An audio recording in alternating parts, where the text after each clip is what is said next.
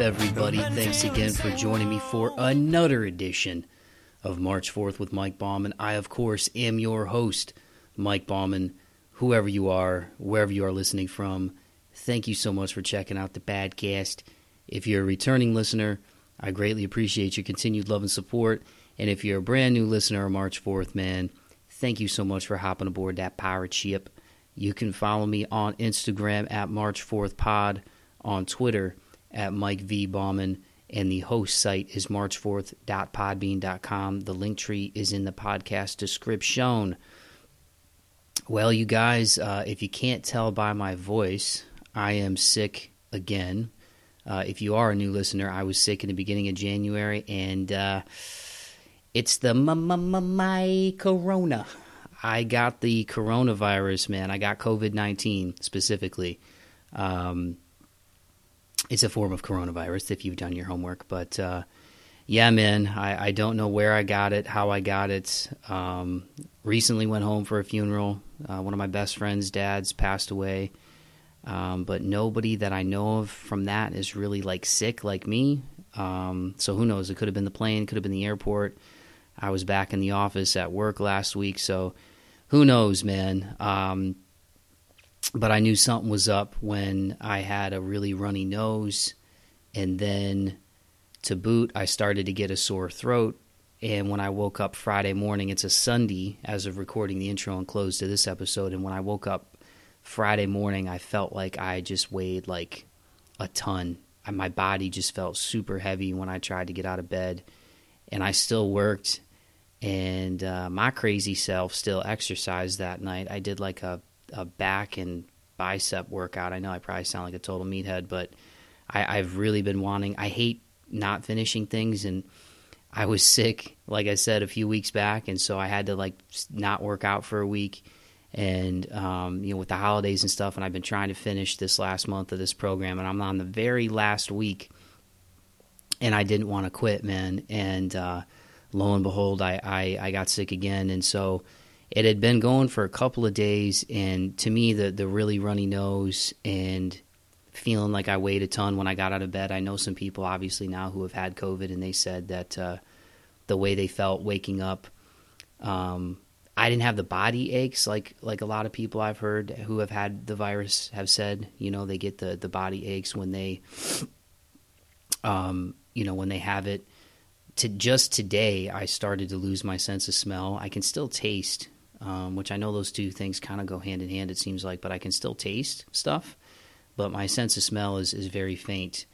You know, I've got, I've got, you know, a few, few different cologne options, you know, because I like to smell good when I go out, you know what I'm saying? Two sprays is all you need, by the way. Any more than that, you're kidding yourself, but um, when I thought I started to lose my sense of smell last night, I, I tried to smell a few of those, and it was like super, super faint, like super faint. And I couldn't really spell, smell my deodorant, which is like a eucalyptus and mint.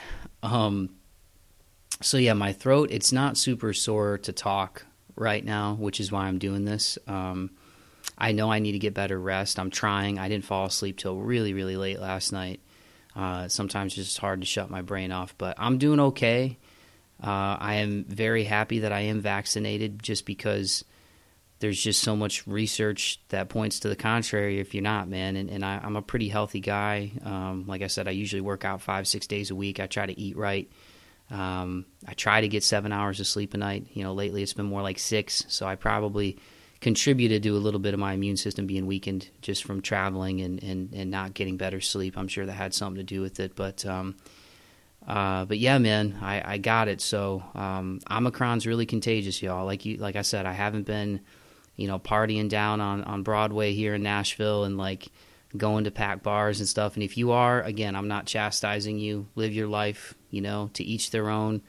Um, but, uh, I just think this new variant is really contagious. So whether you believe in the virus or not, man, um, I didn't want to get it.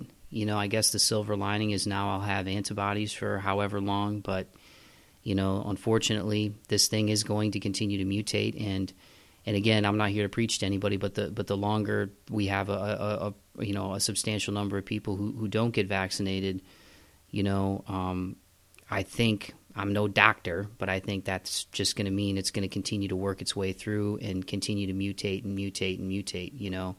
Um, so again, take my advice with a grain of salt. Even though I work in healthcare for my for my job, like I, I'm not a clinician or a medical professional, but I just will tell you from the numbers that I've seen, I'm very happy that I'm on. Um, I'm somebody who's who's. Uh, I don't want to say it sides. I I'm, I'm not going to make it like that, but I'm I'm very happy that I am vaccinated. Um, you know, I I am immunocompromised.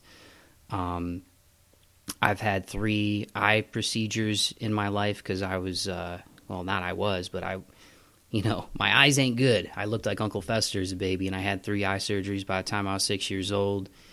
And then I had a, a rare tumor called a J N A when I was a senior in high school, going back about sixteen years now. In fact, right around this time, right around January of two thousand six, I had a really, really awful nosebleed and found out I had this this tumor called a juvenile nasopharyngeal angiofibroma. It is not made up. You can look it up. And uh, luckily mine, it was really like a million dollar nosebleed because um, they caught it when it was only about the size of a quarter. And these things are pretty gnarly. Like they, they grow by attaching themselves to blood vessels. And mine bled really, really badly because it was actually attached to my maxillary artery, which is the main artery that feeds blood to your face. And uh, it was in my nasal cavity. So they had to do a Lefort one procedure, um, you know, saw underneath my upper lip and crack my palate down, go up there, cut out the tumor, you know, put titanium plates and screws back in it to, to you know, put it all back together. Um, you know, the feeling I've kind of gotten used to, you know, if you ever took gum when you were a kid and, and you were chewing it in school and you, and you were trying to hide it, you know, when you, when you put it on your gums, your upper gums above your teeth, that's kind of what it feels like. Um, but that feeling has kind of gone away. So I say all that to say that I've had, you know, numerous surgeries in my life, I guess you could say, compared to the average person, and especially that tumor one specifically. My sinuses are really susceptible. You know, I feel like I have a pretty strong immune system. Like I said, I take care of myself, I exercise, I try to eat well, try to limit myself to like one cheat day a week um, for for you know, you know, ice cream and stuff like that. Um, excuse me. Um, So I feel like I, you know, I'm somebody that, you know, getting this this thing, um, I'll I'll be okay. Um, I still feel good enough to work. I'm obviously not going to be going into the office this week, but uh, I feel good enough to work still. Um, I'm really just annoyed more than anything that I got it. Um, it's just frustrating and irritating, to be honest, because I just don't like not feeling well. I don't like being sick. Not that anybody likes being sick, but you know, when you try to do the right thing and you try to protect yourself and you know, um, and like I said, unfortunately, with all these new variants, man, I think it's just gonna, you know, the the uh, the efficacy, I think, of the stuff that's out there, it's it's gonna it's gonna decrease. They're gonna they're gonna have to continue to make stronger and stronger vaccines because this thing's gonna continue to mutate. So just just be mindful. You know, like I said, I'm not trying to preach to anybody, but like I said, I mean, I, I haven't been running around, you know, and um, you know, and I and I miss being able to do the stuff that I like to do. You know, I miss I miss going to games. I miss going to concerts. You know, um, I'm glad that those have come back in, in, in some capacity. You know, comedians are touring again, and I think that's awesome. Um, I think the good news about Omicron, and I, I'm pretty sure that's what I have. Um, I think the good news about it is obviously it, it's it seems to be a lot less deadly than prior variants, especially Delta. And like that first wave of, of the virus that came over, I think from, from like Italy and Europe, you know, when we when we were first in the the throes of this pandemic back in uh, like March, April of twenty twenty. So, um, but yeah, just protect yourself, y'all. Like like I said, you know, if you opt not to get the vaccine, I'm not gonna I'm not gonna chastise you. I'm not gonna preach to you. It's your body, it's your choice, it's your mind. You can read what you want, you can believe what you want. Um, there's a lot of evidence that points to getting it. And um, there's also a lot of evidence that points to, to taking care of yourself, you know, to, to not end up in the hospital. So just be mindful, be safe, and, and keep in mind not, not just yourself, you know what I mean, but keep in mind, like, the, the vulnerable people around you, you know what I mean, older people who, you know, if they get it, right, it's it could take them out, you know what I'm saying? And not just your family members or your friends, but, you know, think of all the people you interact with on a daily basis, man, you know, and, and old people who are greeters at, you know, grocery stores and things like that. Like that's that's what we got to think about. And I and I think sometimes it's easy to kind of out, out of sight, out of mind, and it's invisible. And I think it's, you know, I don't know what it is about human evolution, you know, and, and threats. I, I think, um, you know, when something is, is invisible, we, we, we tend not to, at, at least in my lifetime, it seems like we don't take it as seriously.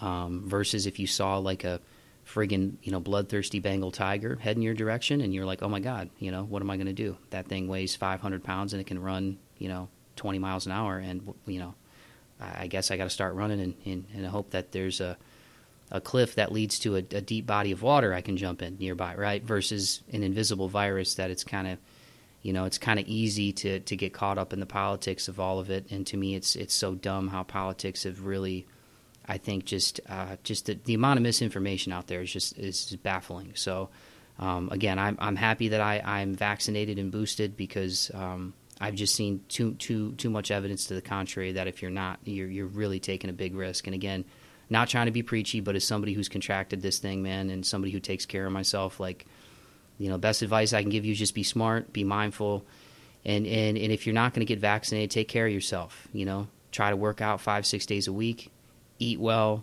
get get decent sleep, take care of your body, you know, because it'll help keep you out the hospital, you know. So, any Hoosiers, I felt good enough to still record, and, um, you know, life keeps moving on, so...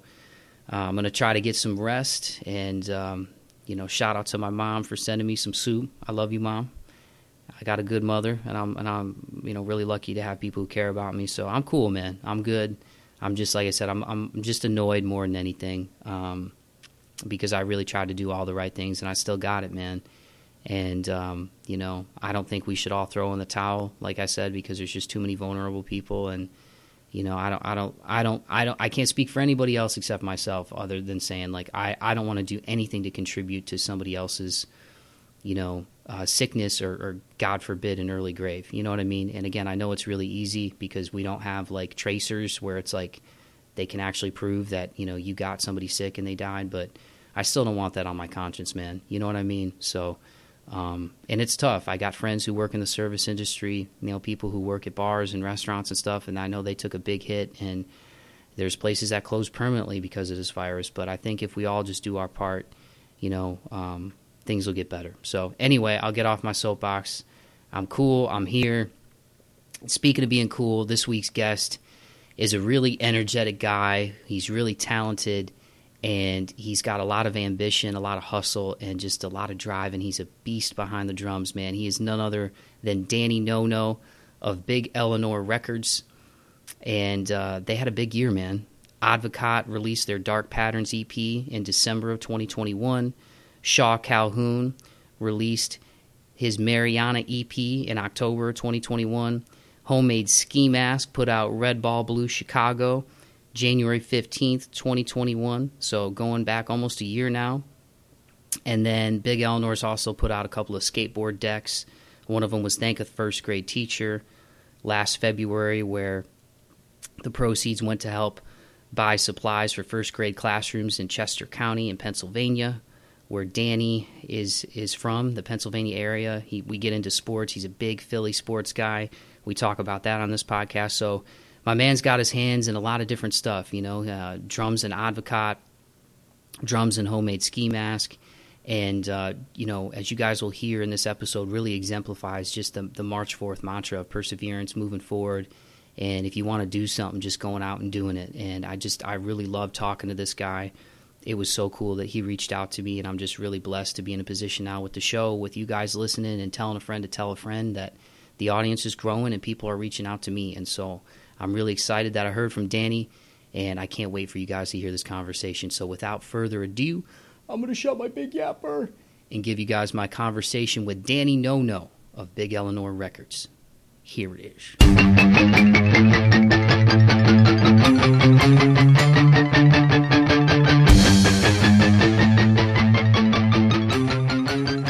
Well, Danny, thanks again for joining me, dude. I, I really appreciate the time. I'm really excited to talk to you. I'm I'm always interested in uh, checking out new music, and it's it's been cool for me to to get to a point with the podcast now where where people are finding me. So when you reached out and uh, hit me up on Instagram, it just was like, oh, cool. Like uh, I guess I'm I'm making enough of a ripple now that, you know, I, I'm I'm still fishing, but I don't have to fish as much. So thank you so much for joining me, man. And, and uh, generally, uh, or excuse me, genuinely rather, um, I, I really dig what you're doing with Big Eleanor, dude. So thank you so much.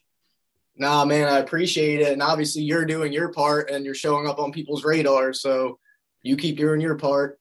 That's it. Yeah. Yeah. So there's a lot I want to get into with you, man, but I usually where I like to start with musicians, um, people can't see this right now, but you've got your drums behind you. Oh, and yes, uh, w- with Big Eleanor, you, you guys have had, had a big year, no pun intended, um, with, with a few different releases. You're also doing like skateboard decks and stuff too. So just let me kind of know where all this started for you musically, man.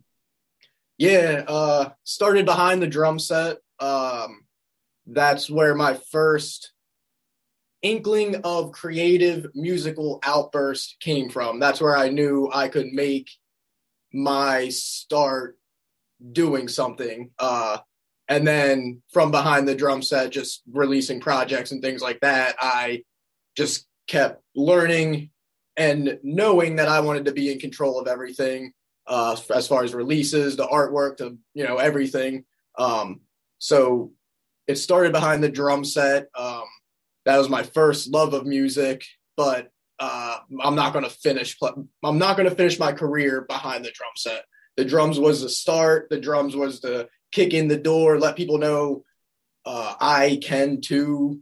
Put my boots on and do the physical work. So before I start telling someone to make music for me or, hey, do this work, like I want people to know that, yeah, I, I can get down on my instrument too.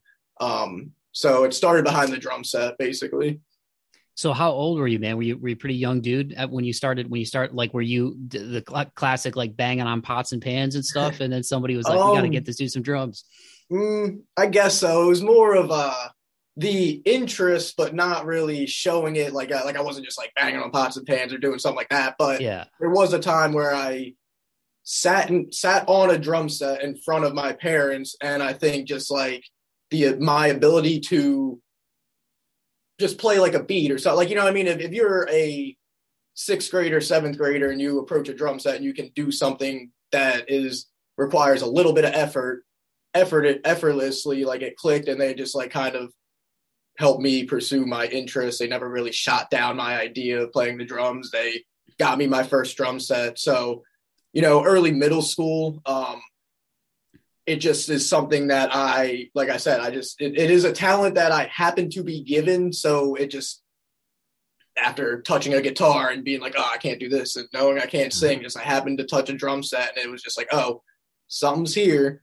And then I just happened, yeah, I just, happened to be in front of them and they were just like, all right, cool, like let's let's see if he likes this. And yeah, they they supported from a young age for sure. So I'm I'm thirty-three now. If you don't mind me asking, how old are you, man? When you were in junior high, what was what was the stuff that you were listening to?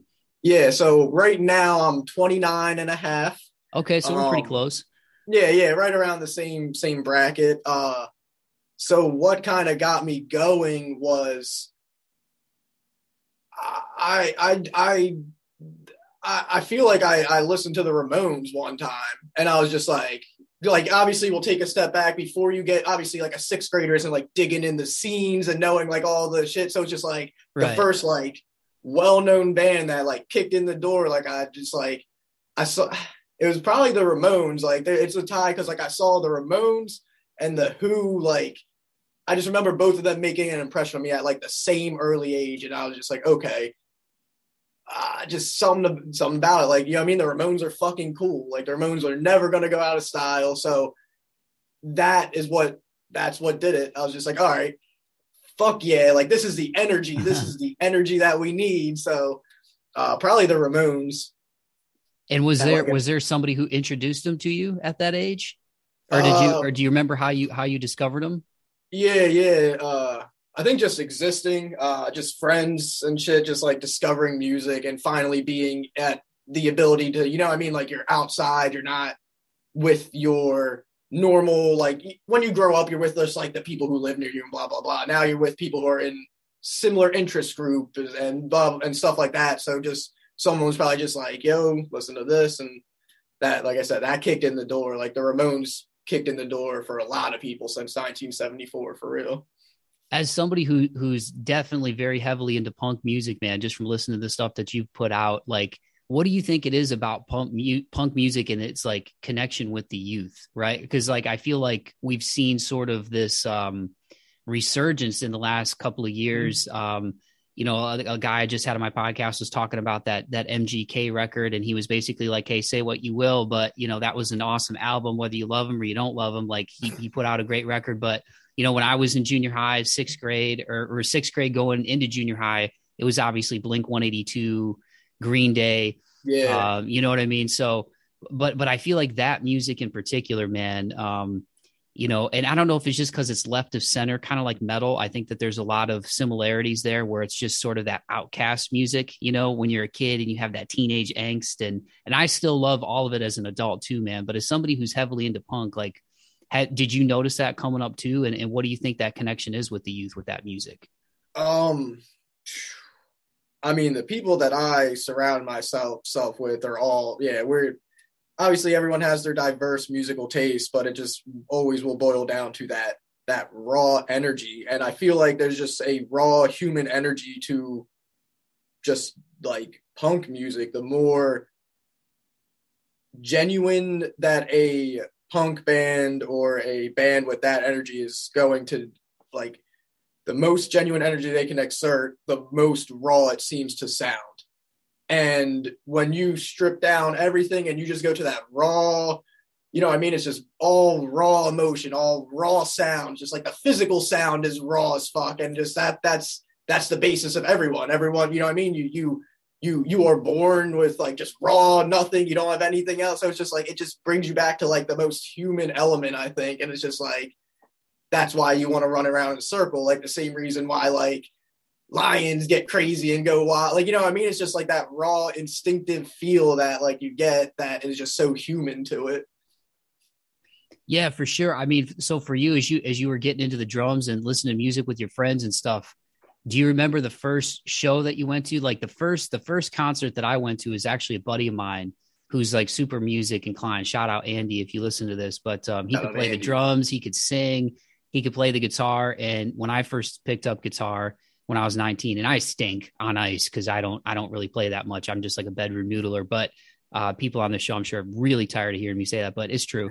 Um, but he, he was the one who gave me my confidence to like, just kind of keep playing and figure stuff out. And um, was always really supportive. And, and like, we shared that love for music. And to this day, like we could go months without talking and we'll pick right back up where we left off. But, but it was his, it was a band he was in at the time, a metal band called Inner Sanctum. And I remember it was at this place called Vamps in Toledo. And I just, I think, I feel like you just always remember like that first show where you're like, whoa, it's la- like live music. Do you remember what that yeah. one was for you?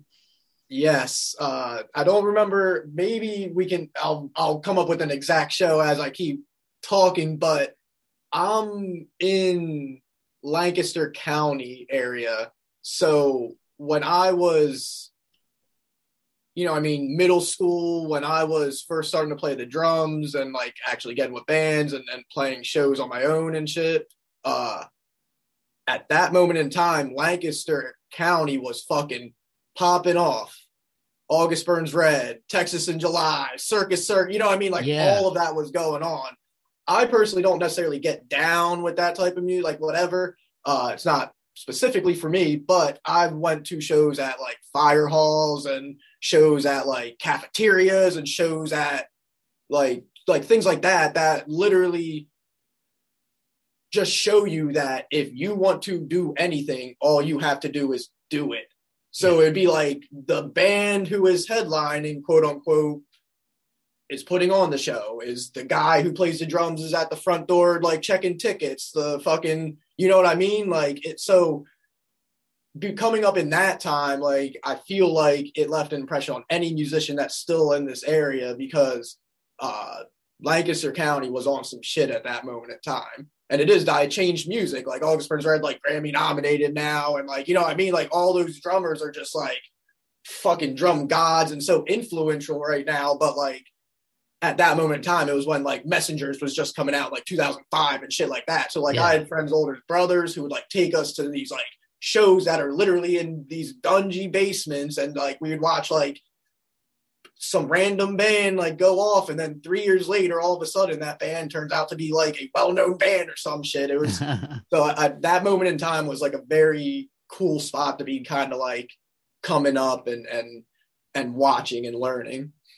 Yeah. And I feel like that D I Y spirit, man, that's like synonymous with, with like punk music. Like it's just, that is like so tied into that whole thing, you know, rebellion, doing your own thing, you know, like you said, the rawness of it, the, the loudness of it, but, but shows like that, that you're talking about. And, and, and like you said, to see a band like an August Burns Red blow up. And I, I think they had, um, oh gosh, I don't know if the tour still happened or not with COVID, but I, I'm pretty sure uh, they were supposed to go out with Killswitch.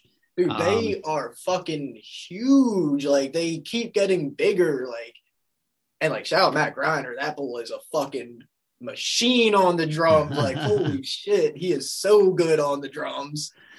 So, were there were there records that you were learning front to back, or, or like what what was the What were, what, if not the album, what were some of the albums that got you going down the rabbit hole? Because it sounded like the Ramones were kind of the gateway for you into that whole scene. Like for me in metal, it was definitely uh, Metallica and then mm. Korn. You know, I've, I have an older brother who's six years older than me. Shout out Brandon. And uh, I wanted to be like him when I was a kid.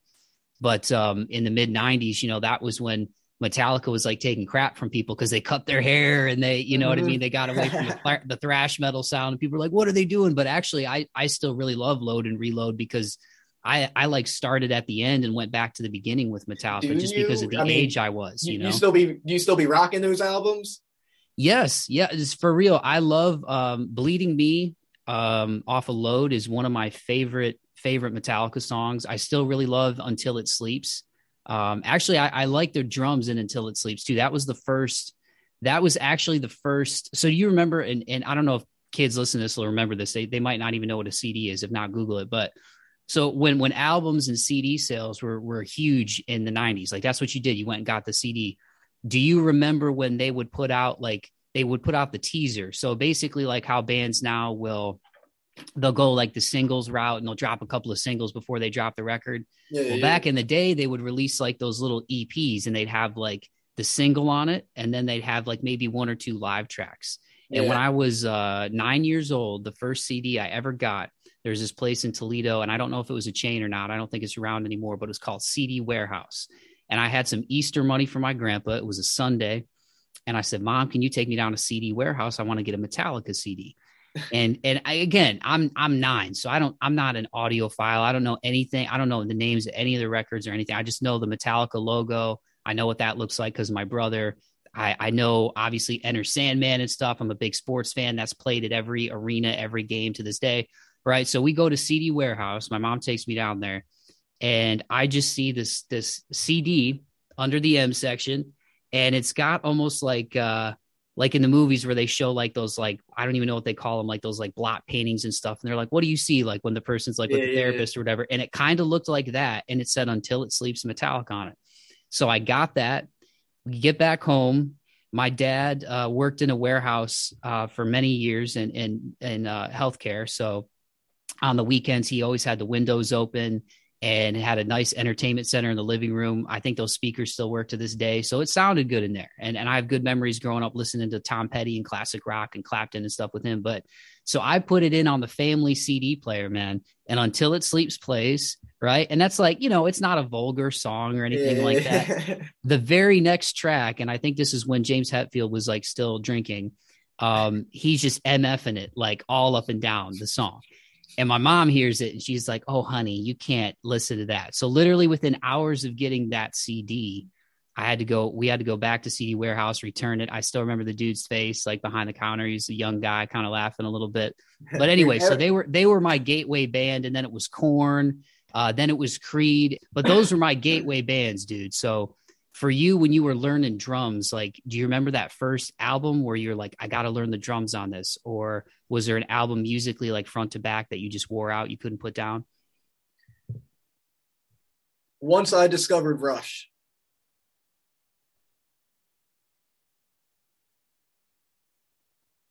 Heck yeah, man. That's all I got to say. Yeah. yeah.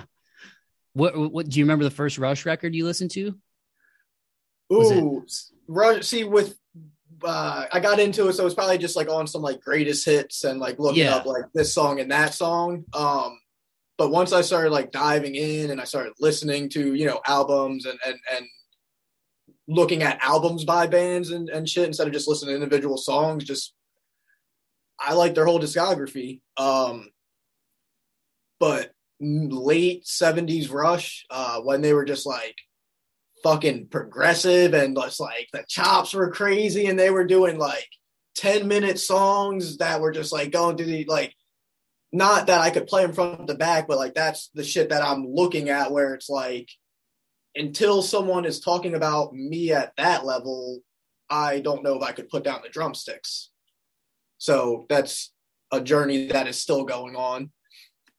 Yeah, man. Uh, Neil, Neil Peart. Well, I guess some people say Peart too. I never knew what the correct way to say it was, mm-hmm. but obviously uh, a friggin' drum god, man. And, and I think what's crazy about them too, and you'll obviously know this because you're a huge, you know, Rush guy, it sounds like, but the fact that like three dudes made that music too, like that's three people playing all that. It's crazy when you think about it. You know what I mean? Now, I don't know who else they had maybe at live shows, that, but, but I mean, the fact that three Ooh. dudes, that that all came from their, their heads and their fingertips is insane to me. Uh, Rush. I mean, I, I it's, it, this is now in like, uh, like a, you know what I mean? Like a broken record at this point in time, but like, yeah, Rush is that band. Like no one's fucking with them musically, like no one's fucking with them. And everybody at this moment in time knows that. For sure, man. So what was your, your first gig behind the kit? What was that? What was that first band? Yeah. Good question. Um, because I would love to get into that. Uh, In ninth grade, uh, my my friend Kyle fucking Patrick Caffrey, who is still the dude in Advocaat, who I'm still making music with now, came down to my crib, was just like, yo, boom, I got this first act drum kit, like come up, like blah, blah, blah. I heard you might be able to play the drums. Uh, so we formed a little group, like me and a couple other people, um, probably like ninth grade. Uh, we played um, like a... Uh, a gymnasium of a, like a, you know what I mean? Uh, there, there was, there's at that moment in time in that area, there was a lot of like, like uh, religious youth, uh, uh, I guess groups or whatever. Yeah. Yeah. So like, there's a, there's a lot of different like big buildings that were taken up by these like youth groups that obviously like would let to let yet to, let the youth hold events there. So like, big open gyms at like youth group buildings um on like a Friday or Saturday night on like a Saturday in like ninth grade um and we had like real bands playing and shit, like, you know what I mean? Because with it being Lancaster County, it'd be like, oh yo, Circus Circus, who is like a local legend, like come play. But this was before they were, you know what I mean? Like, so yeah. we were playing with bands that would then return the favor and be like, oh, do you guys want to play like the Chameleon Club and shit like that? We'd be like, what? um So ninth grade, I want to say, uh, yeah, ninth grade, it was, ah, yeah, ninth grade at, it was a fire hall. I can't remember the place, but I remember Kyle was singing and he had a Wham t-shirt on. that's, that's, that's what I remember from it.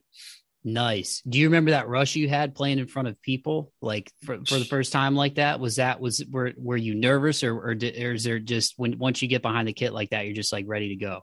I was made for this. Yeah.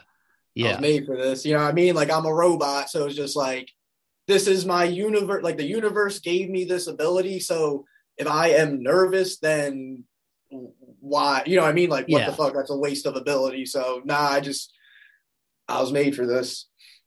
Yeah, man, I, I have a lot of respect for the drums too, because you, you're the backbone. You know what I mean? The, in any band and any any genre of music, it's you're you're the backbone of of of the operation. You know, and I mean, I've I, there's so many there's so many players that I love, but I think what's really cool, you know, as somebody who's a big fan of the guitar, like what I really respect about the drums is like, you can hear flavor in the drums too, you know, for sure. You can hear flavor. And I don't, I don't just mean like fills and stuff like that, but just the way people play and their feel, man. And like having friends in music and stuff like that's something that really, really fascinates me. Like I love Morgan Rose from Seven Dust.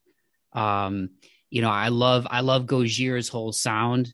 Uh, but Mario behind the kit is a friggin' monster. I, Bron Daler from Mastodon. Like there's so many players that I could yeah. name, but dude, like um, for you, man, obviously in punk, Travis Barker, you know what I mean? But, but for you, man, in terms of like feel, um, you mentioned just that natural ability. Like Did it come pretty quickly for you behind the kit as far as like the feel of the drums, tempo, patterns, and that kind of thing? And what, who, who, who did you study, or like what kind of things did you look up as you learned to play? Or was it just, just, just feel, or, or just trying to learn stuff by ear? Um, so I am a big person of, to do something, you have to do it, as I already said before. Um, right. So I just sit behind the kit and play, and I play, and I play, and I will come home from work and I will play, and I will wake up in the morning on Saturday and I will play, and then I will wake up on Sunday and I will play, and when I'm writing parts I will creatively play, you know what I mean? Yeah. So uh naturally I had the ability to recognize that I could do this, but I feel a lot of action, like you don't need to have feel to physically act. So yeah, I guess I was given the ability to have the feel behind it, but as far as getting better, improving, um that was just me with my head down behind the kit. Obviously, yeah. Like you study people. I'm a student of the game. I watch drum videos all the time. I don't watch drum solos. I'll watch like isolated people playing like songs, and I'll You know what I mean? I'll, I'll listen to people who actually recorded before, people who've been in the, been there, done that. And I'll just say, what did you do? And I'll, I'm a student of the game. But when it comes to my practice, I literally will just sit down and I will play something until I get it down. And if it is not good enough, then I come back the next day and, and hit it again. That's so true, man. I think, you know, it, it's, it's funny you say that, because people, I feel like people, you know, when they see people doing something, they're like, oh, you're killing it, you're doing whatever. And they go, you know, what, what's your secret? What's, and it's just like, dude, like you just, if you eat it, live it, breathe it, and sleep it, you'll be it eventually. You know what I mean? It's just like you said, it's putting your head down. It's, it's practicing. I mean, I was terrified the first time I was behind a camera with a microphone in front of my face, and I've done messed up multiple times, but that's like, you know, that's how you learn, you know what I mean? So that's, that's cool to hear you say that. So you mentioned the, the tie-in with Advocaat. Um, obviously the Dark Patterns E P just came out on, on twelve twenty-two, but so yep. You guys have stayed in touch all this time, even from back in the day when you were, when you were youngins, man. One of my best friends. Yeah. So, so take me through. So for people listening to this, Danny has the Big Eleanor Records imprint, and just in, in twenty twenty-one alone, Advocaat came out with the Dark Patterns E P. You guys also had the Mariana E P in October from, is it Shaw Calhoun? Am I saying Shaw that Calhoun. Right? Yep. And then, so- um, you've also put out uh, Homemade Ski Mask, uh, Red Ball Blue Chicago, uh, right about a year ago is recording this, right? It was January fifteenth of twenty-one. Yep, I guess it was a year ago. It's crazy how time flies, man. Um, you're doing skateboard decks. Uh, you guys did one, um, Thank a First Grade Teacher, last mm. February, where the proceeds went to help buy supplies for first grade classrooms in Chester County, which was really cool mm. that you guys partnered up and did that charitable thing. You also did uh, the Don't Be a Square skate deck in August, just a few months back. So you've got your hands in a lot of stuff, man, but just take me through. And I'm sure you've talked about this before in other interviews and stuff, but for people listening to this, like, like we're talking about, I think a lot of people are like, oh, I want to do this or do that. And it's just like, well, if you want to start a podcast, you just got to do it. You know, if you want to learn how to play the drums, you just got to do it. But starting a record label, man, and, and putting out releases, that does take a certain, you know, a certain moxie, a certain drive. So just take me through that process of eventually getting to the point where you're like, hey man, you know, I, I want to do Big Eleanor Records.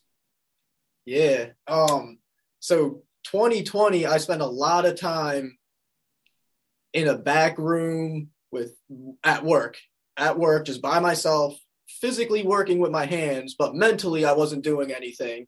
So while I was doing this, my other day job, blah, blah, blah, whole other thing, um, I was just getting hit with inspiration. I was just in a back room, just smoking unlimited weed, listening to whatever music I wanted to. And I was just getting hit, like the universe just knew that uh, it's time to tap me in. It's time to tap me in. It just, dear, dear, hit me with all this. I was planning all this shit, um, all twenty twenty. Actually, let's take a step back. twenty seventeen or twenty eighteen is when I had the idea to release four projects with four different songwriters, because fucking shout out M F DOOM, rest in peace M F DOOM. What he was doing in the early two thousands was fucking ridiculous. So I wanted to kind of emulate and pay respect to him and I wanted to partner. I, I know a bunch of good songwriters, so I wanted to partner with a bunch of people and release a bunch of different projects under different names, like M F Doom was doing, like with alter aliases and blah, blah, blah. So I fucking did that. twenty twenty came and I just started, boom, pounding out releases. Uh, you listed the two, but the two that you that are not Big Eleanor, kind of before Big Eleanor, uh, a mat, the band, the project called Mangled Bones, shout out Cody, Mangled Bones, uh, and then a project by a group called The Black Cat by the Cemetery. And with those two, and then I guess the the debut E P of Advocaat, Yikes. So with those three plus uh, Homemade Ski Mask, that was when I completed the four projects with four people. But what would be the next step after that? So what what naturally comes after that? I was just studying a bunch of people. Okay, I I, I absorbed everything from like the Dooms and, and the L Ps and the people who are just dropping at crazy rates. What is the next step? What is the next thing to push my ability forward? Okay, there's people who are dropping music, putting it out themselves, and in the middle of everything. Uh, look at like Griselda Records, like West Side Gun, like people like that. Yeah. Um, so I started like watching how they moved, and it just was hit me with inspiration. Yo, you can play the drums. You can put out music. Guess what? You can control how much rock music you put out. No one's making better punk music than you, so you can control the punk output. Go out of your way, find a hip hop artist to connect with. Luckily, I was able to connect with a fucking crazy artist in Shaw. Uh, and there is a lot of trust there. Uh, he trusts me. I trust him. There's so much trust. Trust is a big thing when doing this. Yeah. Trust is a huge thing when doing anything and you want to commit to it.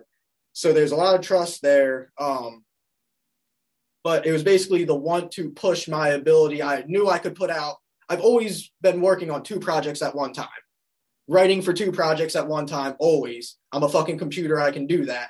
So what is the next ability when I only have one project going? Obviously, my mind's racing. So that was when I was like, okay, I can put stuff out with the Homemade Ski Mask. That shit's going to be good enough. I need to connect with the rapper. Boom. Let me just like do my research and and and focus on that. And then the skateboards, I was lucky, luckily to get hooked up with a good resource. Uh, so I was able to, as long as I just designed them quick enough, I can get them out as fast as I want. Um, So I think it was just the want to push what I could do as far as it could go. Uh, I was hit with so much inspiration that it just, if I sat on this, like all this stuff would happen at some point in time. I just condensed it to the shortest amount of time as possible in a year.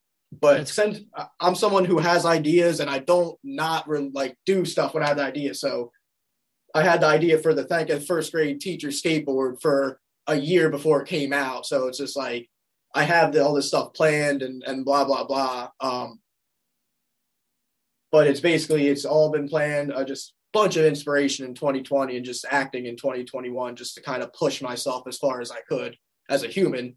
And the data came back and it shows I am not a fucking human. I am a robot. And I'm just, you know what I mean? So yeah. uh, wait for this year, I guess, obviously, which is a corny thing to end all that on. No, man, that's, it's cool because I, I feel like, you know, twenty twenty and twenty twenty-one, I think were, were challenging for a lot of people, myself included, but I, I relate to, I mean, I didn't start a record label, but I relate to, I had the seeds of this almost three years ago with this podcast where I'm like, I want to bring it back. I talked to my brother. I wanted to revamp it, change the name. You know, I took some inspiration from, from people that I listened to in podcasting and thought about what I could bring to the table. And then I did a couple of episodes and then I stopped and and I and I hate when I do that. You know what I mean? Because I, I like to think that I'm not a quitter. If, if I start something. Momentum's gonna... hard to get too. So once you get that momentum, you don't want to slow it down. Yeah. So I, I did a couple episodes in twenty nineteen. And then when the pandemic hit and twenty twenty came around, um, you know, living by myself, being in isolation, working from home, I was like, dude, there's no better time than right now. There's no better time to connect with people. There's a lot of people who are at home isolated too.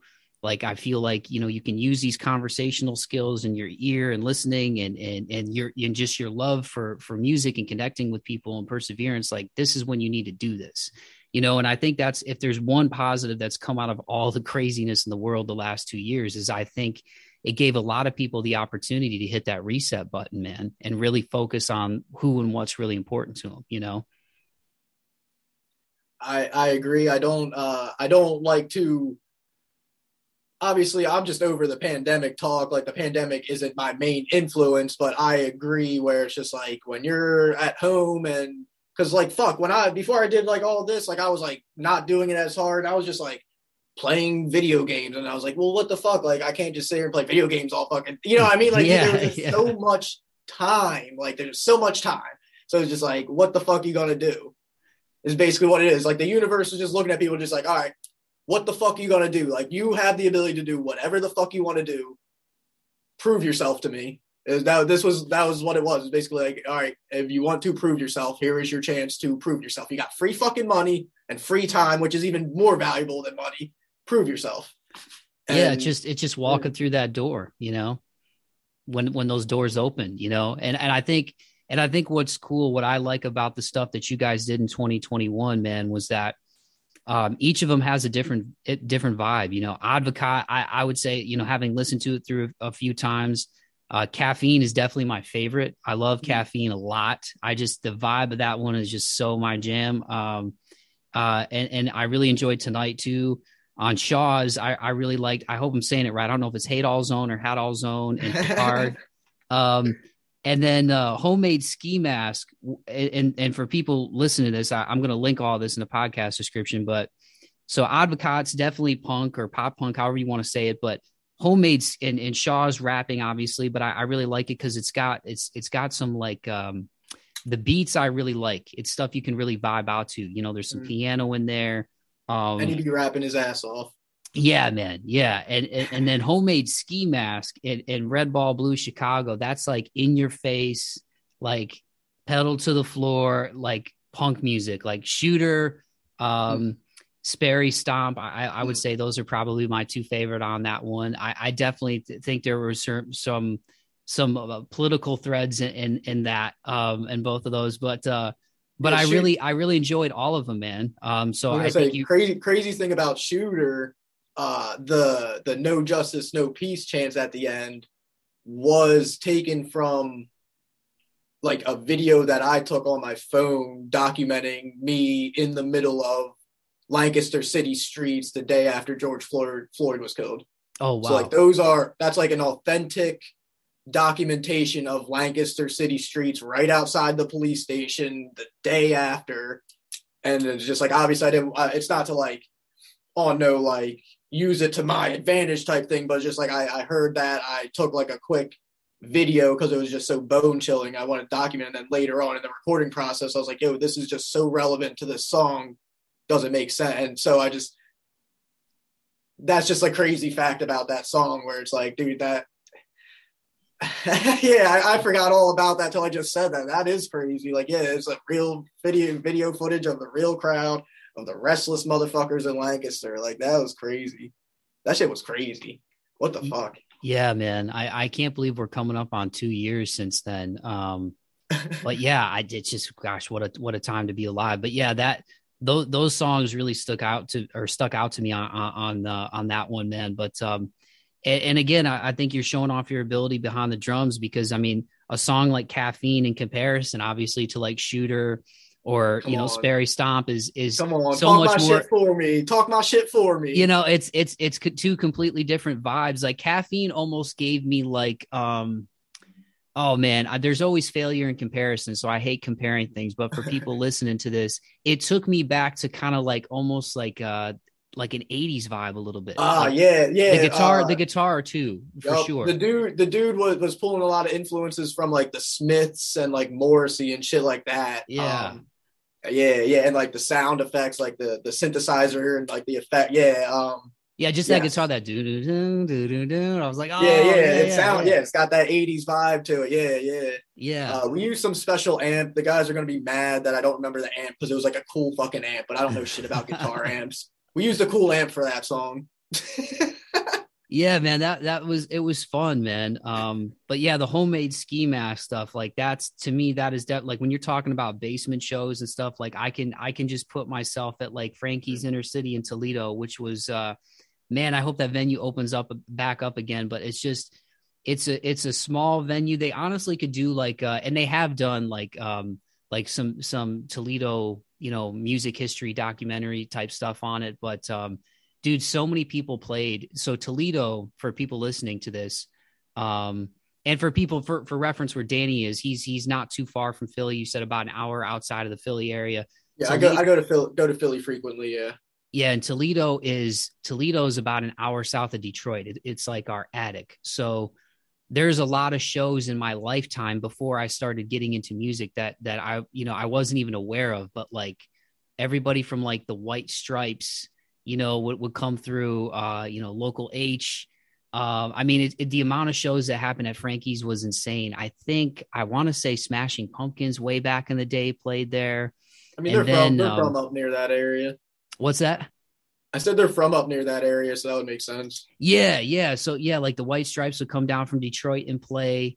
Um, and then um, the Black Keys would also play in Toledo. They were they would play like a Sunday show. Um, and I don't think it was at Frankie's. I think it was another venue downtown, but uh, not Manhattan's. The name is escaping me right now. But um, but they would play there on like Sundays to nobody. And, and so kind of like what you're talking about with August Burns Red, man, like it's just – I think people forget when they see these bands playing the Grammys or getting Grammy nominated or playing to, you know, fifty thousand people. They forget that at, at some point, man, you know, Dave Grohl was in, in, in some crappy van that could have broke down at any point, you know, going across America, just playing yep. music because he loved to just bang on the drums, man. And I think it's just, I think it's just a lesson. It's like you, you, if you love something, you just have to go after it, man, because nobody it's those things you do when nobody's watching that really make all the difference, because exactly. that shows how much you love something, you know? Exactly. Because somebody is watching. You're more important than anyone else. You're always watching. You know what I mean? Yeah. Like what you do when no one's watching, there's always somebody watching.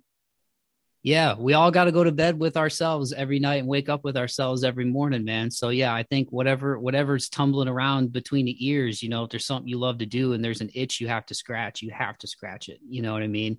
And, and, um, you know, I think for me, I, I go A to Z a lot. I don't know if you're like that. You mentioned being like, like a robot and, and being able to multitask, but, you know, I, I have to remind myself, not that I skip steps, but I, I often think about the end result, or I think about what's the worst that can happen. And it's like, dude, just start at A and then go to mm-hmm. B and then go to C. So I've, I've learned as I've gotten older to slow down and do that.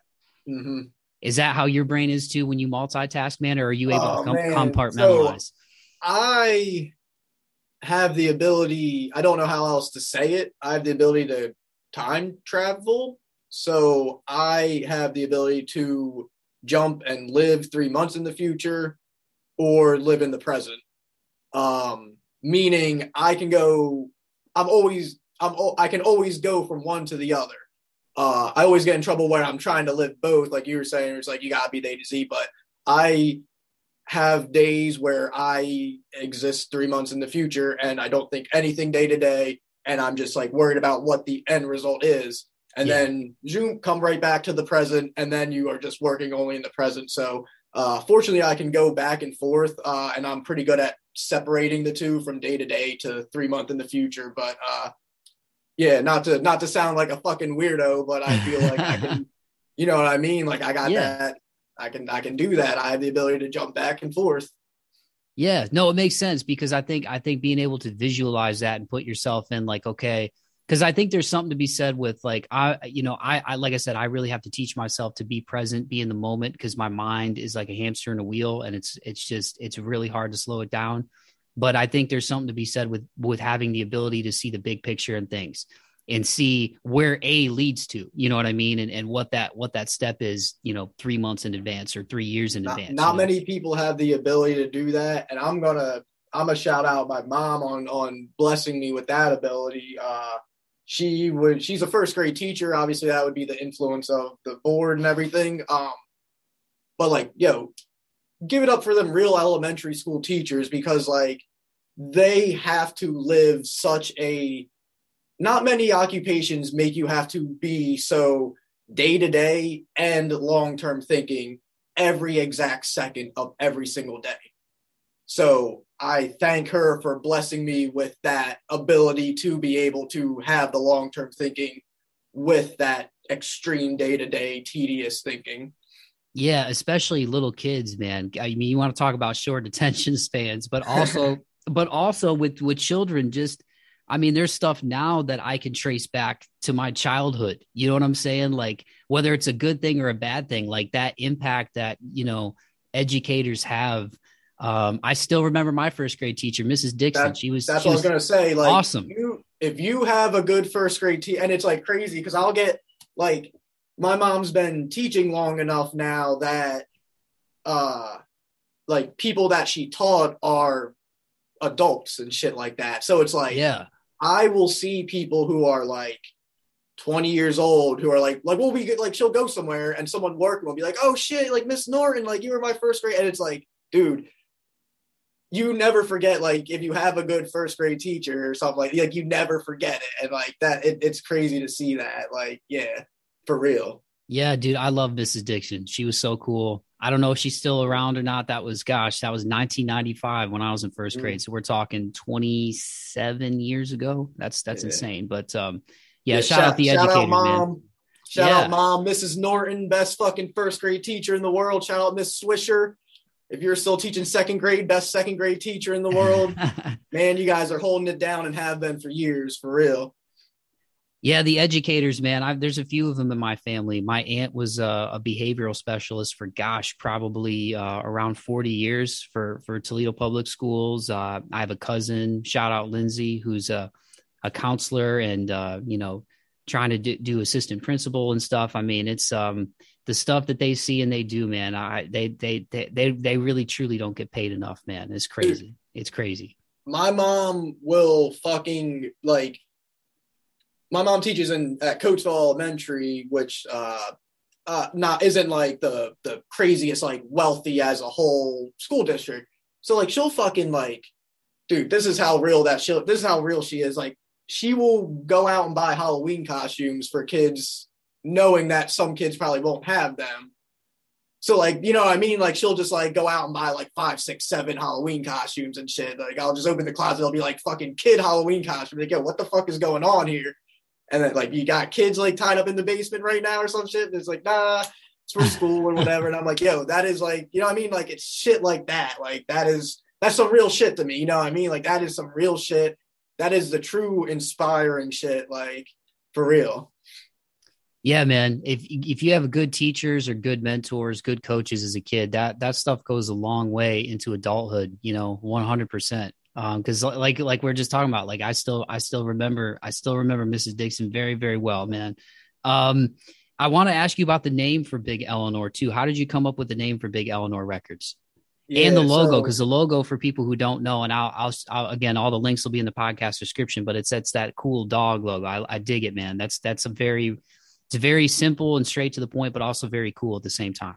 Yes. Thank you. Appreciate it. Uh, So Eleanor is a dog that uh, my my now wife uh, had. Uh, she was fifteen. She passed away maybe two or three years ago.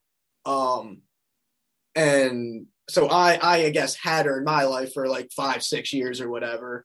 But when it was time to name the, like the record or the company or whatever I'm doing, I was just like, you know what I mean? Like, trying to bounce ideas around myself. And it was like, I don't want to name it after myself. Like everyone's just like, oh, you're going to name it like No No Records, or, you know what I mean? Like I didn't want to name it after myself. So I was like, all right, what is something that will make not only just people in general know that this ain't about my, this ain't about me. This is bigger than me. Uh, but the people that actually care and support the most from day one being, you know, Grace and, and, you know, people like that. Uh, how do I show them that this ain't about me? This is about all of us. Um, So that name just kind of came to me. Um, and then I reached out to one of Grace's really good for Grace would be my wife or the old, the owner of Eleanor or whatever, uh, reached out, reached out to one of her really good friends, who's a graphic designer, and had her do the logo. So I kind of tied it all around, you know, her more than myself. Cause I just, I, I don't have the ability to do too much like crazy shit in the world. Like, you know what I mean? Like, I'm not gonna, like, I may make money, but I don't have like crazy money. I don't have the, the thoughtfulness of like crazy thoughtful gifts. The way that I feel like I can give back to the people who I actually care about and who have gave me knowledge and gave me love and gave me support is to do this to the fullest of my ability for them. So this is just one of my many attempts to show Grace, like, this is about you. Like, this ain't about me. Like, this is about you. Like, you know what I mean? Like, this is about our family. This is about the support that you've shown me. This is about just the love and, and the, the continual, just ongoing everything that you do. So that's, that's kind of where the name came from.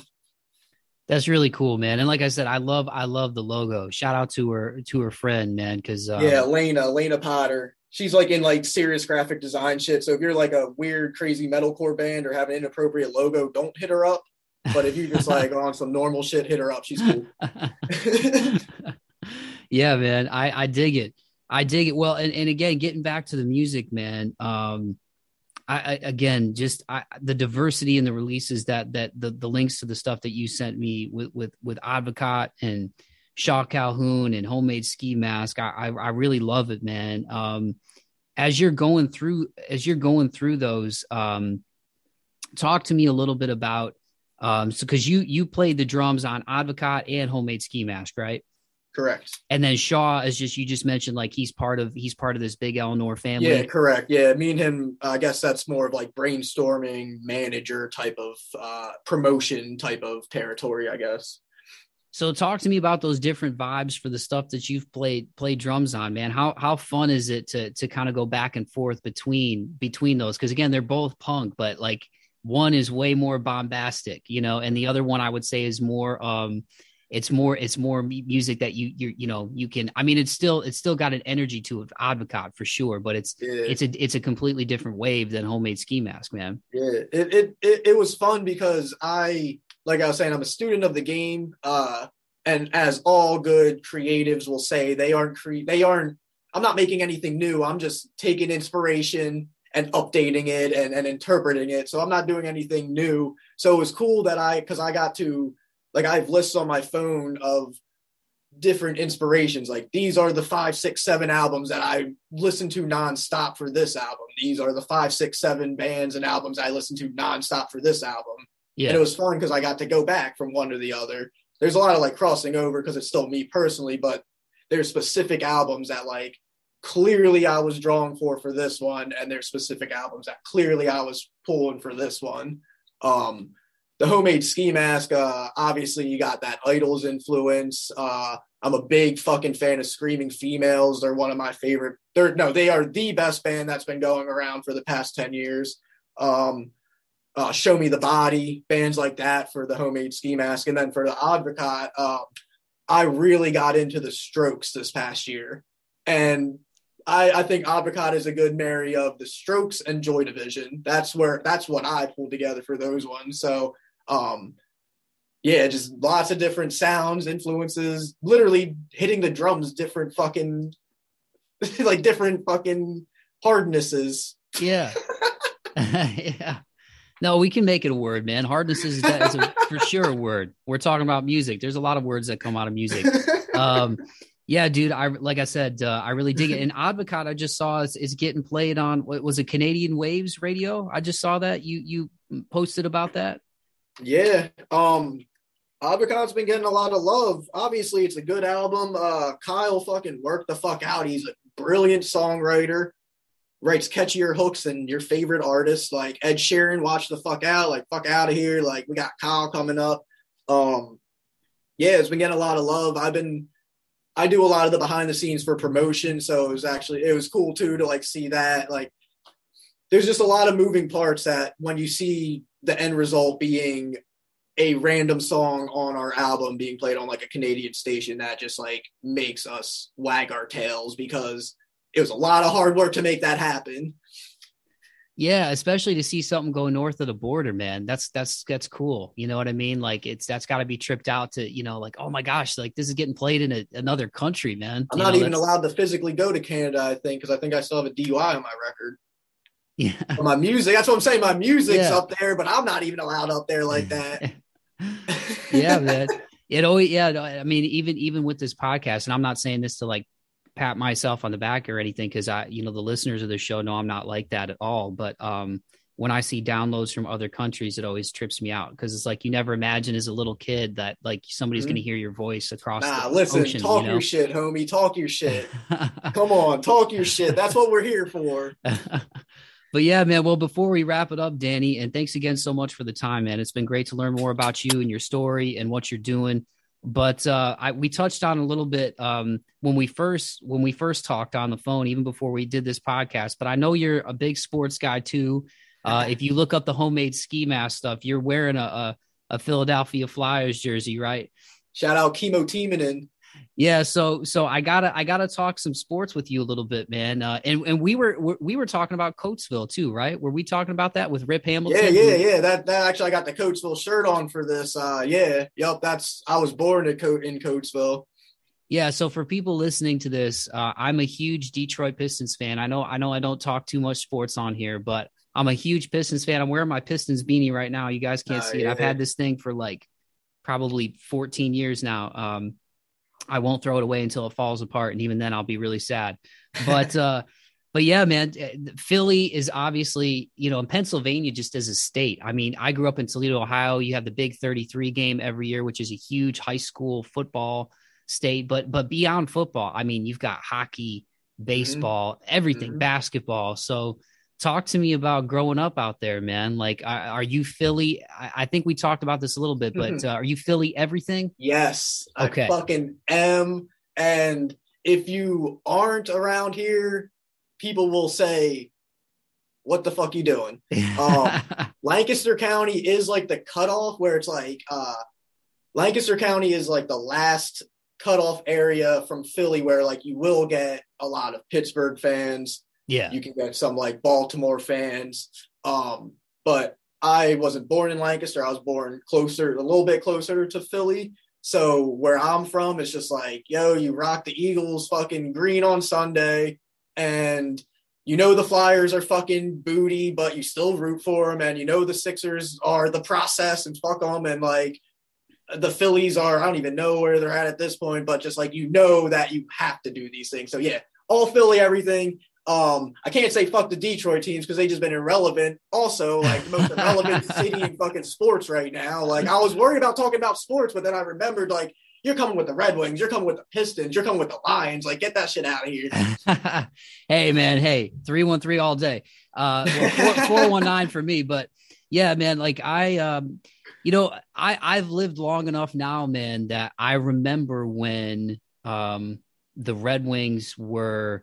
They were the team that, that, you know, if you're a Wings fan, you love them. Everybody else hated them because they were winning, uh, man. Yo, I fucking, the the early two thousands and, like, mid two thousands Red Wings, like, Pavel Datsyuk, like, come on. Like, that bull was fucking crazy. Like, ah. Like, Henrik Zetterberg, probably the best backhand in the game at that point in time. And, like, I want to say Lindstrom. The first time I saw Datsyuk, uh, just to interject real quick, when you said Datsyuk, it, it made me think of a memory because I, I hate interrupting people. But, Dude, no, um, we can talk about Pavel Datsyuk all fucking night for real. I want to say the first the first time I saw him, and again, my apologies for, for jumping in because I don't like interrupting people, but nah, it nah, just nah, it nah. hit it hit this memory that I haven't I thought about in a minute. It. But I was a freshman in high school, and my dad surprised me on my birthday, and he's like, "Hey, I'm going to pick you up. We're going somewhere," and he picked me up with my stepmom.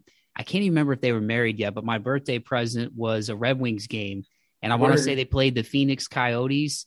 And I think that was my first time. So we're talking like two thousand three. I mm-hmm. think that might've been my first time seeing Pavel Datsyuk in person. And um, I want to say he got a hat trick. I'm going to have to find that game. People are probably going to call B S on me, but I'm, I'm telling you, man, I vividly remember seeing that dude the first time.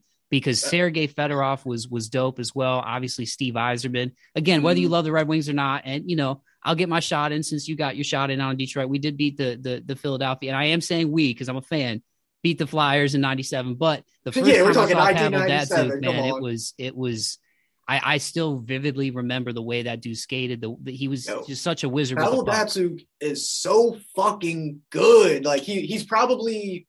Without thinking about it, one of my top three favorite non-Flyers N H L players in my lifetime. Like, so fucking enjoyable to watch. Like, I'm about to watch a highlight reel when we get off this shit. Yeah, man. I, I, gosh, he was a legend, man. Um, Darren McCarty was my guy, though, man. I, I love Darren McCarty. So ninety-seven. Um, that was my first pro hockey game. Uh, my dad took us to see, he took my brother Greg and I to see them play the the Mighty Ducks. And I remember it ended in a tie. So this is what's tripped out. So I saw the Red Wings in nineteen ninety-seven. That was my first game uh, at pro hockey game. They tied against the Ducks. I want to say they tied in a shootout. I remember Sanderson scored, I think, for Detroit. And I think Paul Correa got a late one for Anaheim, like in the third period. And it ended up being in a tie. They won the Stanley Cup. I go see the Red Wings in two thousand two. Same thing. Game ends in a tie. They win the Stanley win Cup. The Stanley Cup. And then I see them in oh three, that game I'm talking about with Pavel Datsyuk. And they, they, uh, that was like, that was when things that, you know, they, they didn't win.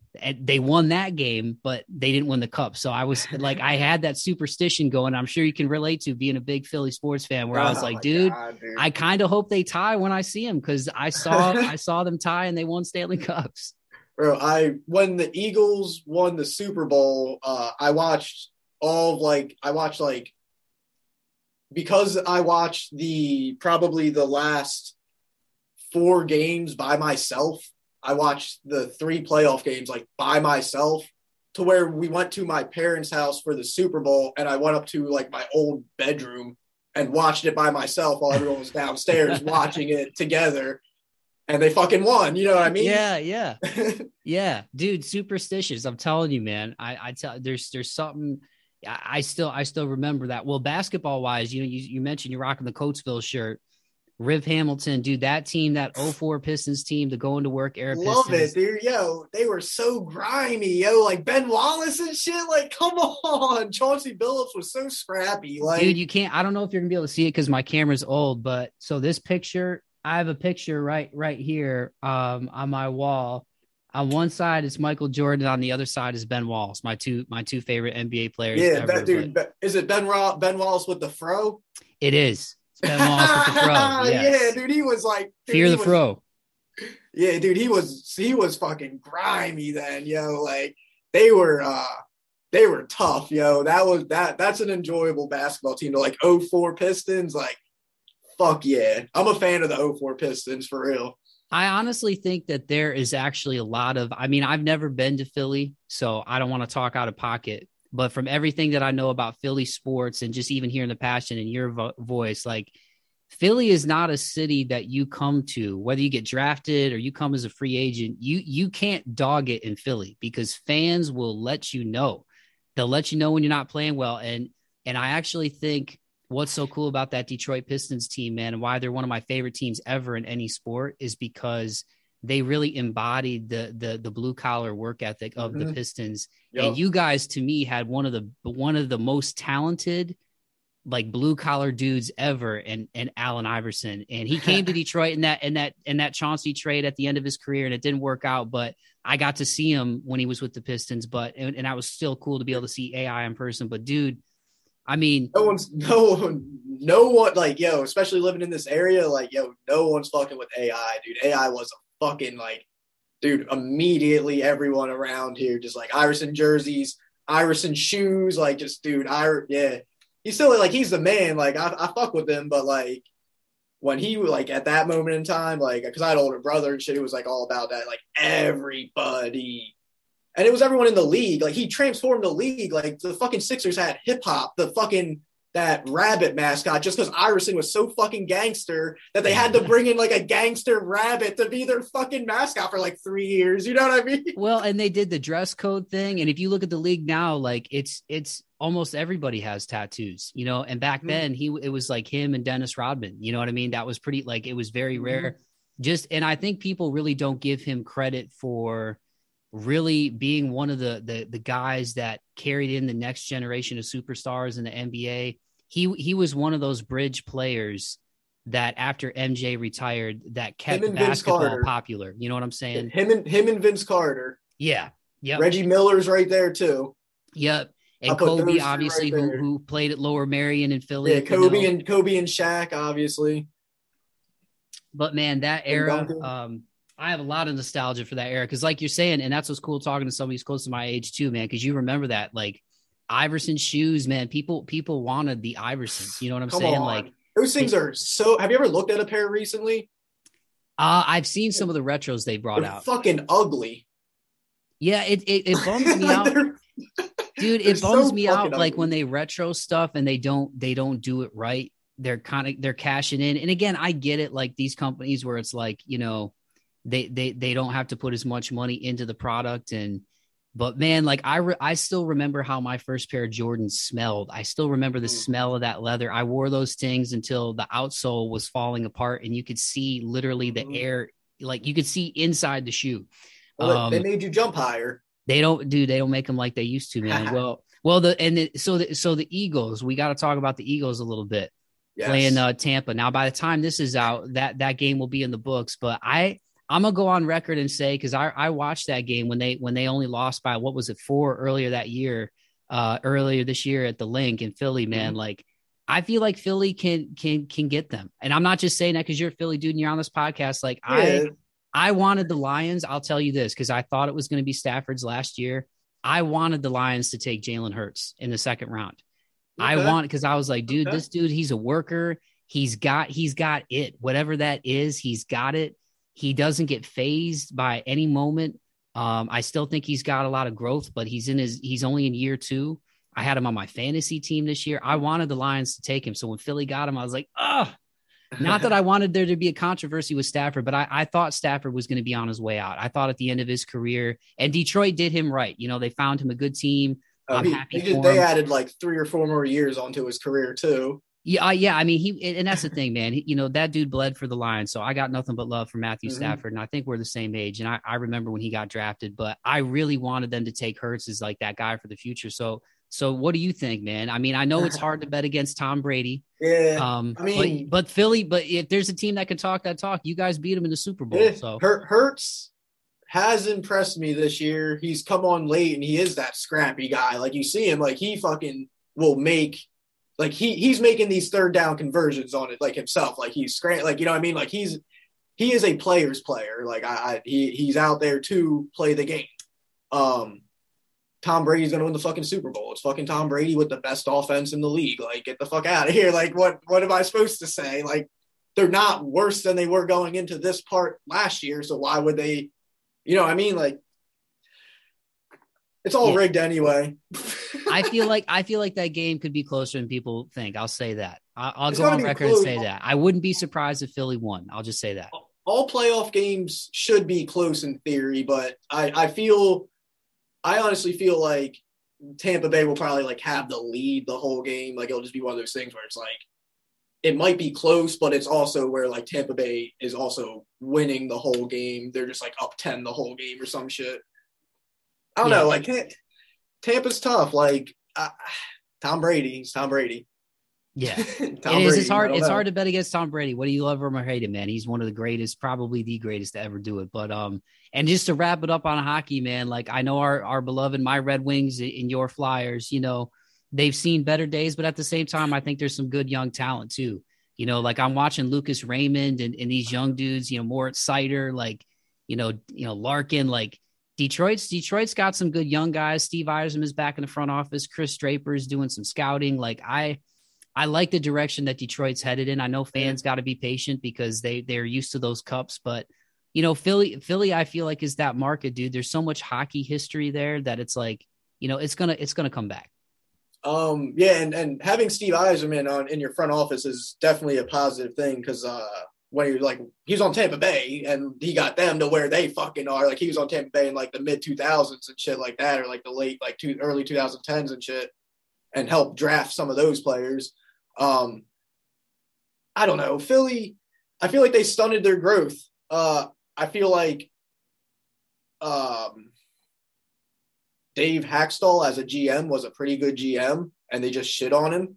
Um, I feel like he drafted a good bunch of good young players that are still kind of coming up in the ranks. As you can tell, our defense is still super young and whatever. Um, they made a bunch of trades this offseason, and the team got so much fucking worse. I was not really enthused because I feel like Alain Vigneault is a regular season coach and he's not a playoff winner. So I wasn't really enthused to have him as a coach. Uh, Mike Yeo is even worse. He's a fucking Alain Vigneault light, basically. So I never had the most hope going for the Flyers, but I'm kind of always a little more realistic. they made a bunch of fucking trades this offseason, so I feel like it set them back because they thought they were going to be so much more, so they weren't building. I don't like where the Flyers are at right now as a franchise.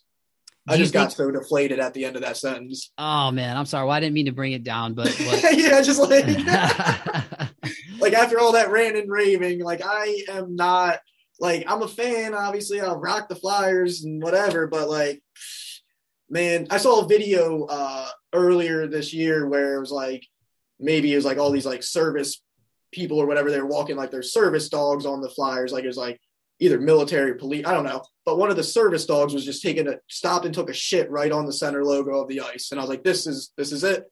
This is the video of the season. This makes perfect sense. Oh man. Um, I'm, I'm actually bummed. Cause uh, Rob, Z- I don't know what happened, but I remember listening to a Rob Zombie interview and he was supposed to do a movie about the, the Flyers from back in the day. Yeah, I, yeah. Yeah. Yeah. I remember hearing that too. I don't know and what happened. He just man. fucking did like another horror movie or some shit. Yeah, man. I somebody somebody's got to do somebody's got to do uh, and do it right on, on those teams from back in the day, man. Yeah, it was gonna be on the Broad Street Bullies, right? It was gonna be yep. like on the Broad. Yeah, yeah, yeah. Yep, yep. I wonder if he's still like working on that at all. I don't know, man. I, it, anytime you hear about how movies get made, it seems like it takes like ten years for somebody to just look at something. It's crazy. Mm-hmm. I, I, that's a whole world. That that's a whole nother podcast on how that stuff gets financed. Well, to wrap it up on a positive note, Danny, um, again, man, I, I'm really glad you reached out. This definitely won't be the last time I have you on. I really want to stay in touch. And um, I really think you embody a lot of what this podcast is about in terms of perseverance and moving forward and just going after the things that you love, man. So thank you so much for taking the time to do the podcast. I'll obviously put up the links in the podcast description, but for people who are unaware of what you're doing with Big Eleanor, man, let them know where they can find you. Yeah. I mean, if you want to find me, I'm always outside walking my dog, Tito. Run up, give me a handshake. I'll say what's up to you. If you like to use computers, Instagram, uh, Facebook, maybe. Um, I don't know. Uh, I don't know if we have an OnlyFans yet. Um, TikTok, never. Um, I don't know. Find me in person. I'll say what's up to you. Well, Danny, thanks again, dude. I really appreciate the time. I love what you're doing, and, and let's definitely stay in touch, man. I can't wait to see what you got going in twenty twenty-two, brother. Hell yeah. Thank you for having me on. Everyone out there, what's up? This is Danny NoNo, Big Eleanor Records, uh, the the ultimate fucking brainstormer, here to take over the world, here to change the world, here to put a battery in everyone's back.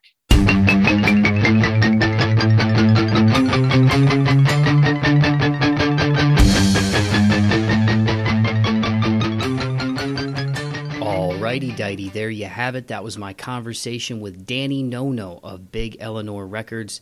Make sure you go follow them on Instagram at Big L Records, and that is B I G E L Records, at Big L Records on Instagram. The links will be in the podcast description.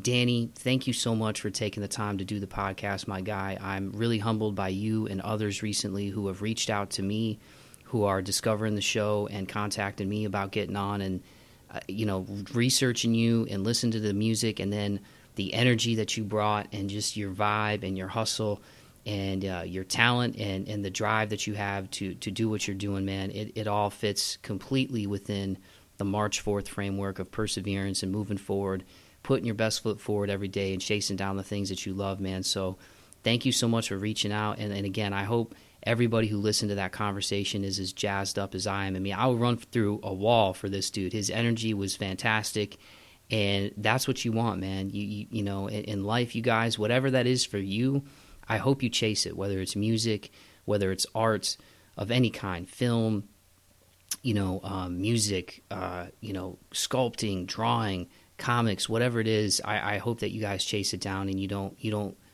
convince yourself or let other people to convince you is a waste of time. Those things that we love, that we don't ask for, I say it a lot, those are the things we have to pay attention to. Don't don't let that light in yourself die for the things that you enjoy. You know, if you love basketball, maybe like me, you know, you weren't good enough to, you know, to to to even be on the high school like team past your freshman year like I was, you know what I'm saying? Oh, you know, but that doesn't mean you can't get into coaching. That doesn't mean you can't get into the behind the scenes stuff, whether it's broadcasting, whether it is game day operations or working for a team of uh, in some capacity. Like, don't let any perceived limitations, you know, dictate your future, man. You know, really stare your fears in the face. And again, I'm that's a challenge to myself too, to not let fear get in the way of my life anymore. And I think I've overcome a lot, and I and I and I still battle through a lot with anxiety and O C D and irrational fears, and beating myself up about past mistakes and regrets that I have from things that I've done before. And you know, you got you got to learn to get in that headspace and, and condition yourself to focus on what's in front of you, focus on the things that you can do to better yourself, to improve yourself. And so uh, it's as much as for you as it is for me when I say these words, man. And so having a guy like Danny NoNo on the show from Big Eleanor Records, with his energy and his spirit and his vibe, that D I Y mindset, just go out there and hustle and do it, and uh, put the effort in, put the time in, put in those ten thousand hours. Um, you know what I'm saying? And, and really, really put in the work to to do what you love to do, because that's it too. Nobody nobody wakes up an all-star. Nobody wakes up a master. Even if even if you have natural ability, you still have to practice. You still have to practice. There's umpteen examples over the years as a sports fan, and I hope you guys enjoyed our banter at the end, him being a Philly guy, me being a Detroit sports guy. You know, um, there there's plenty of examples along the way in my lifetime of, of people who were talented, but they didn't have the drive, they didn't have the heart. They they were a little too full of themselves, and they didn't make it. You know, when you look at when you look at dogs out there, you know, whether it's in athlete, you know, athletics, excuse me, uh, music, you know, film, you know, people people grind for years. You guys, you know, we we see them once they hit the silver screen, or we see them hit the buzzer beater, or score the game-winning goal, but we don't see the the thousands of hours literally that went into being prepared for those moments. You know, the hours spent in the gym, or, you know, behind the mic, learning to edit, learning to shoot things, you know, working with people on, on their independent productions, you know, bussing tables, you know, having people be crappy to them in service industry jobs so that they could just pay to afford to buy a better amp for their sound studio, or afford to buy a better camera, you know, for, for their, their independent film. You know what I'm saying? Like, It's Always Sunny in Philadelphia, ironically, with the Philly tie-in. That's one of my favorite shows ever. And if you guys know anything about that story of how those guys started that show, like, I mean, the the, the odds of them getting to where they are, it's like the, the, the most common denominator that, that's in everybody that I have either known personally or seen from afar and looked up to that's successful is it wasn't just talent that got them there. It was their drive. It was their hustle. And in the face of, like, this is not happening, or this is so ridiculous, like, they believed in their vision, and eventually it came to fruition. You know what I'm saying? So I really believe in manifesting, and, you know, that It's Always Sunny in Philadelphia. Again, if, if you, even if you guys aren't fans of that show, go look up some YouTube interviews and stuff about how they got started. I mean, it's just, it's, it's really an awesome story about just doing what they love to do, and eventually somebody believed in their vision and took a chance on them, and, and, and, gave them a chance to, to, to do what they do, and here they are. Gosh, I think the first season was two thousand five. I was like a junior going into senior year of high school, and that was on F X, and I was just like, man, this show is hilarious. Um, and so it's just a reminder, man, to just keep chasing down those things that you love, you guys, and don't be afraid to take some risks and take some chances. And again, that's it's as much as for, for me as it is for you, because, you know, therapy's helped me a lot, exercise, trying to get sleep, trying to trying to watch my diet. You know, all those things, those little habits, they all add up, you know, sticking to sticking to things and seeing things through. So, you know, again, I just, uh, I really appreciate Danny coming on the show, and I'm really humbled by everybody who's listening, by the positive feedback that I'm getting. If, if anything, it's just, um, I would do this anyway because I love to do it, but it's just validating for me that, I, that I'm on the right path with this thing. So, you know, much love to Danny and the Big Eleanor Records family, man. Uh, again, make sure you guys go follow them on Instagram at Big L Records. You can follow me on Instagram at March fourth Pod, Twitter at Mike V Bauman, and that's V as in Victor. The host site's march fourth dot podbean dot com if you want to head to that. You can listen to podcasts there. I have a bio section where you can learn more about me, check out past feature stories that I've done. I think I linked one that I did with Korn from back in the day. Um, I think there might be another one on Kill Switch Engage, you know, just, just stories that I'm I'm proud of, and, you know, kind of those interviews that you're like, wow, I can't believe I got to talk to a couple of my favorite bands. So, you know, if you want to learn more about me, see where I kind of came from and how I got here, you can go to march fourth dot podbean dot com, and the link tree will be in the podcast description. And if you would be so kind, you guys, um, if you want to take the time to tell a friend to tell a friend, leave a rating or a review on Apple. You can also do that on Spotify now. I just saw that. Um, it really helps the podcast rank higher and get these conversations out to more people. So if you would be so kind, go through that link tree, go to Apple, leave a rating and review, go to Spotify, leave a rating and review. And if you don't have those services and you're listening to, to the podcast on something else like iHeart, or maybe you're just listening to it on the website, please do me a favor and tell a friend to tell a friend. You know, share these episodes so that we get more people put on to guys like Danny and Big Eleanor Records, man, because that's really what this is about, is sharing these stories and, and hopefully motivating people to chase down their dreams in their lives. So on that note, I just want to thank everybody again. I'm going to give my voice a rest here and put this bad boy together and uh, maybe catch the rest of this Niners-Rams game before I wrap it up and start the work week off, man. But uh, I love you all out there. Keep the faith and be kind to one another. Kudos of my guy Danny at Big Eleanor Records. Here is Caffeine from Advocaat. Peace.